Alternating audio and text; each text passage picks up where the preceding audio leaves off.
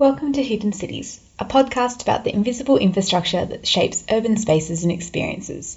Rather than looking at cities from a design perspective, Hidden Cities explores how policy and legislation inform our built environment. This series is about affordable housing, and in each episode, I speak with an expert about a policy or economic approach that impacts housing. Think of Hidden Cities as a kind of idiot's guide to housing affordability, where I, an idiot in this field, speak with experts to make these often complex policies understandable. This episode draws together many of the themes raised in previous episodes and places them in the context of the Australian dream of home ownership. I spoke with Dallas Rogers, Senior Lecturer at the University of Sydney's School of Architecture, Design and Planning, who also runs his own podcasts, City Road Pod and the Housing Journal podcast. Dallas talked to me about his book, The Geopolitics of Real Estate How Global Trends in Housing Are Being Felt in Australia, and how settler colonial relationships continue to underpin how real estate is understood and how it shapes the stories we tell about our homes and ownership. Our previous episode with Leilani Farha explored housing financialisation, so I wanted to understand if this was relevant to the Australian experience. I asked Dallas to explain the difference between housing financialisation and commodification. So that will depend on the way that you define financialisation. Some people would challenge my view and my, my definition of financialization. Seeing as Dallas is the expert here, I think we'll go with his definition. Things that I call the commodification of housing. So things to do with uh, the way that you place housing in a market of exchange. So the way that housing operates in a housing market, they would call some of the more abstract processes um, in that system financialization. Um, and so, if you take that view, we um, we have seen a, a, you know a sizable amount of financialization. There's certainly the penetration of complex financial instruments into our housing system. Um, mortgages themselves are just uh, the penetration of a financial instrument, not necessarily a overly complex one.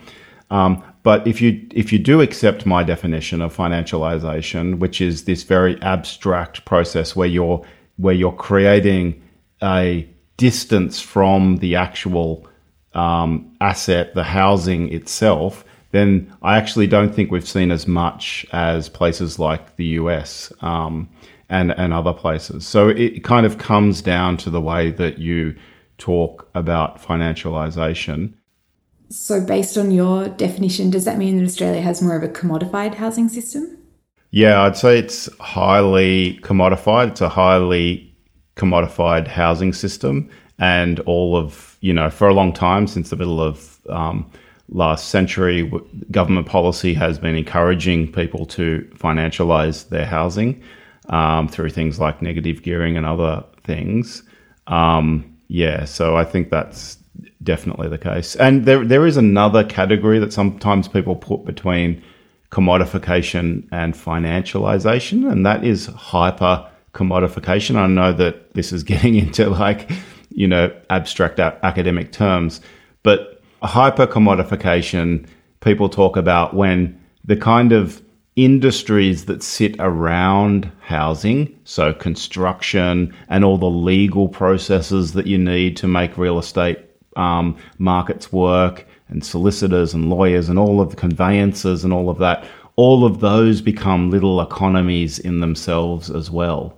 And so, yeah, so there's this kind of, we're, we're definitely got a highly commodified housing system. We definitely think about houses as kind of a commodity in a housing market. That's definitely what happens. Of course, we think about them in their use value. Many people live in them as well, but that commodification dimension is very strong in Australia. And we have a very hyper commodified housing system. All of those industries that sit around housing, construction, development, um, all the lawyers, the conveyancers, they're, they're kind of important economies that kind of bolster that system as well, which makes it very hard to change our housing system because as soon as you start to, the housing market itself is a massive economy, and all those little micro economies that sit around it, they're not, they're not even micro economies, they're economies as well, um, all get affected when you try to kind of amend things to deal with aff- housing affordability and stuff as well. So that's why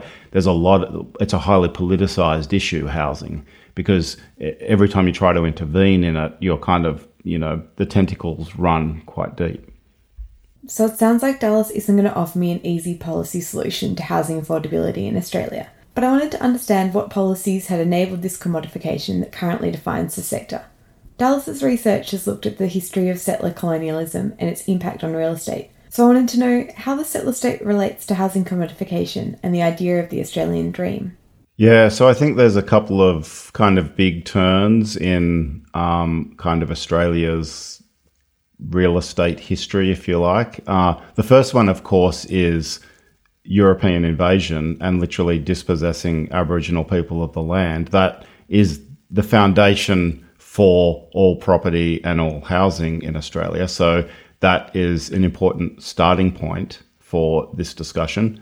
Um, then we move through the kind of long 19th century with a whole bunch of experimentation with land. So, first trying to use land for agricultural purposes.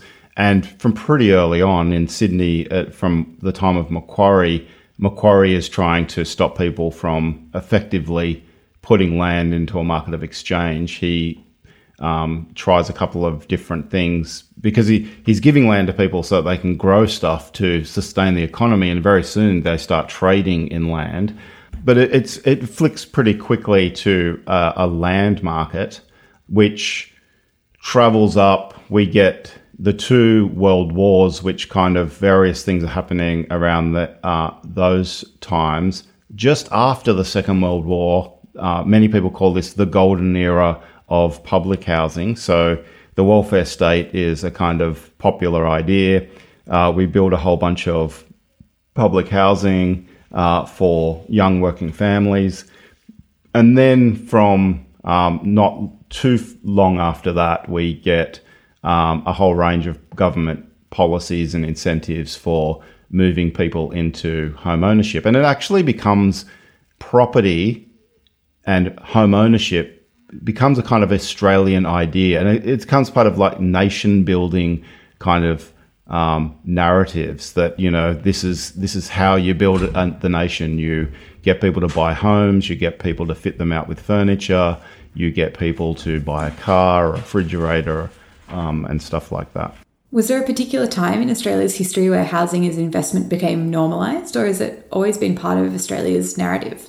Uh, not so much about when it became uh, normalized. I think it was a product of incentivization of home ownership and that wages were relatively good compared to how much it cost to buy a house. And then people paid off their homes relatively quickly. And then they had all of this idle wealth uh, sitting in their homes and they just started to redeploy it um, to buy investment properties. And there, there were actually um, something I do write about is I've done some analysis of in the 70s uh, real estate investment books. So there was a whole bunch of best selling books about, and literally what they would talk about in there is buy a home and then leverage the um, the capital in your home to buy another home and to, to basically become a kind of mum and dad landlord. And so there was definitely a kind of public narrative about that. And those books would teach you, coach you into like how, what policies were relevant, how you should set these up, what the best way to get tax exemptions on certain things. So I think that there was a whole kind of public narrative and a set of kind of public kind of figures that, that promoted um, the idea of becoming not only a homeowner but becoming a mum and dad landlord as well.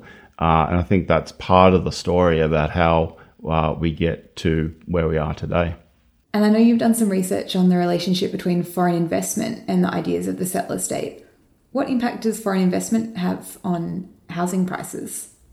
So, my kind of position on this is when did foreign investment start in Australia? Well, 1788, when, you know, Britain invaded, uh, they started moving money into land not very long after that. There's, there's a whole kind of history in the long 19th century of, you know, selling land in London. Um, and, you know, part of the reason why they set up the Torrens system is to make it easier to trade land over longer distances. If you've heard this term before but aren't sure what it actually means, the Torrens system is a land register and transfer system, where the state creates and maintains a register of land holdings. This register serves as evidence of title, i.e., ownership, of the person recorded on the register. So there is a whole history of moving foreign capital through Australian land and real estate that goes back a very long time. The work I've done, and that, that was kind of a, a key argument of my book, was actually to outline that history. Because what we get when we, in about 2012, the, ident- the cultural identity of the foreign investor switched. So we'd had foreign investment trickling along from Europe, from New Zealand, from America. Uh, and what happened in 2000 and about 2012 is the cultural identity of the foreign investor changed. It went from essentially European looking investors to Asian looking investors. And right at the time that the uh, Chinese investment overtook other countries, we saw a pretty interesting shift in the debate about foreign investment. So now foreign investment was something to be reported on, something that needs to be in the news, and you know, increasing narratives about you know Chinese people buying up our land. And I was just very interested in this kind of um, how the the shifting cultural identity could kind of shift um, co- public conversation. And what ha- what happened after that, of course, is that Chinese investment rose quite steeply, um, and the public debate rose with it. And then uh, last year, for a number of reasons, the um, Chinese investment has dropped off, and the public debate has has dropped off too.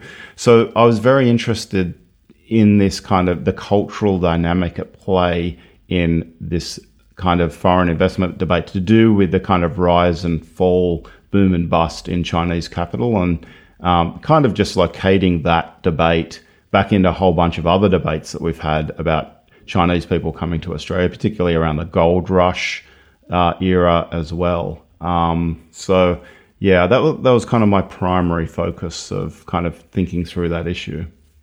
And now an easy one. Um, what policy interventions could be introduced to mitigate or limit the commodification of housing? Or is it more about changing the narrative of the Australian dream? Yeah, so I am not somebody who thinks that the we can solve the housing market issues with just policy levers. I think that policy levers get us somewhere um, and there are there are a lot of them that affect housing. There are financial, taxation, uh, planning. There are levers at the federal level, at the state level, and that's a complex kind of beast.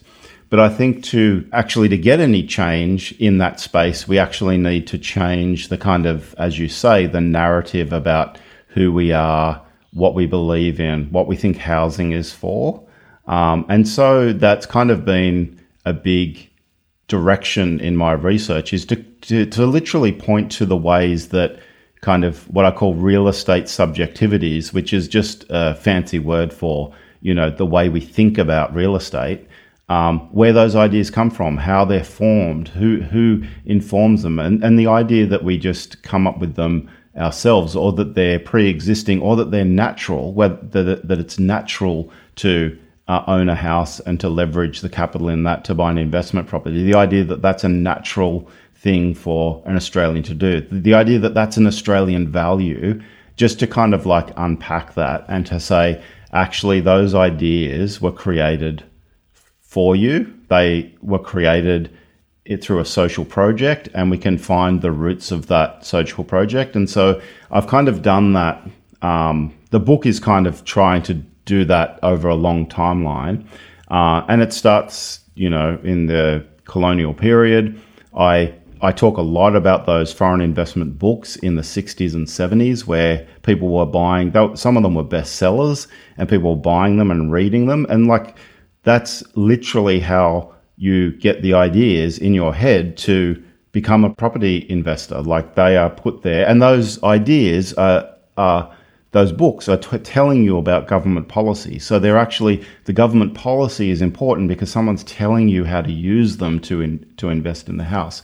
And the digital real estate stuff is very very interesting because what happens is all the first but the first kind of round of digital technologies kind of takes these ideas that were in these books, all the ways to leverage real estate, and just digitizes them and creates digital products that create the same kind of ideas about real estate and kind of reproduce this idea about, you know, uh, what it is to be Australian, what, you know, um, what it is to be a property investor.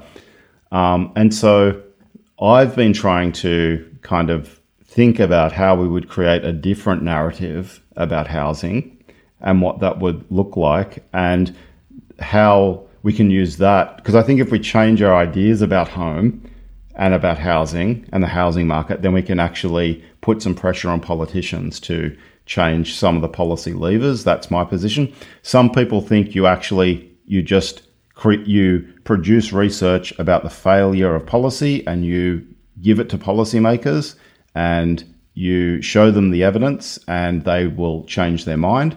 I think that's only part of the story. You also need a political campaign to change people, to get a constituency around the need for change as well. And you need to have those two things in play. And I've largely been following a kind of research project that looks at like how would we change the debate and therefore my empirical investigation is in is in how did we get these ideas in our head? How where, where did those ideas come from? Hopefully, Dallas has helped you understand a bit about where these ideas have come from. If you're interested in his work, you can hear him discuss more on his podcast, City Road Pod, or find more of his work at dallasrogers.live.